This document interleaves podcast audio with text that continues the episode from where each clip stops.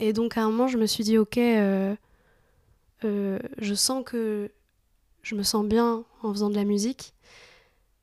Je pourrais pas mener les deux en même temps. Là, je sens que c'est mon truc, il faut que j'y aille. Et euh, il y a aussi quelque chose, c'est que j'avais pas réalisé pour moi que être chanteuse c'était un métier. C'est peut-être bizarre à dire, mais j'avais pas encore placé le mot en fait dessus. Et que c'est du travail, du et coup c'est du travail, c'est énormément de travail.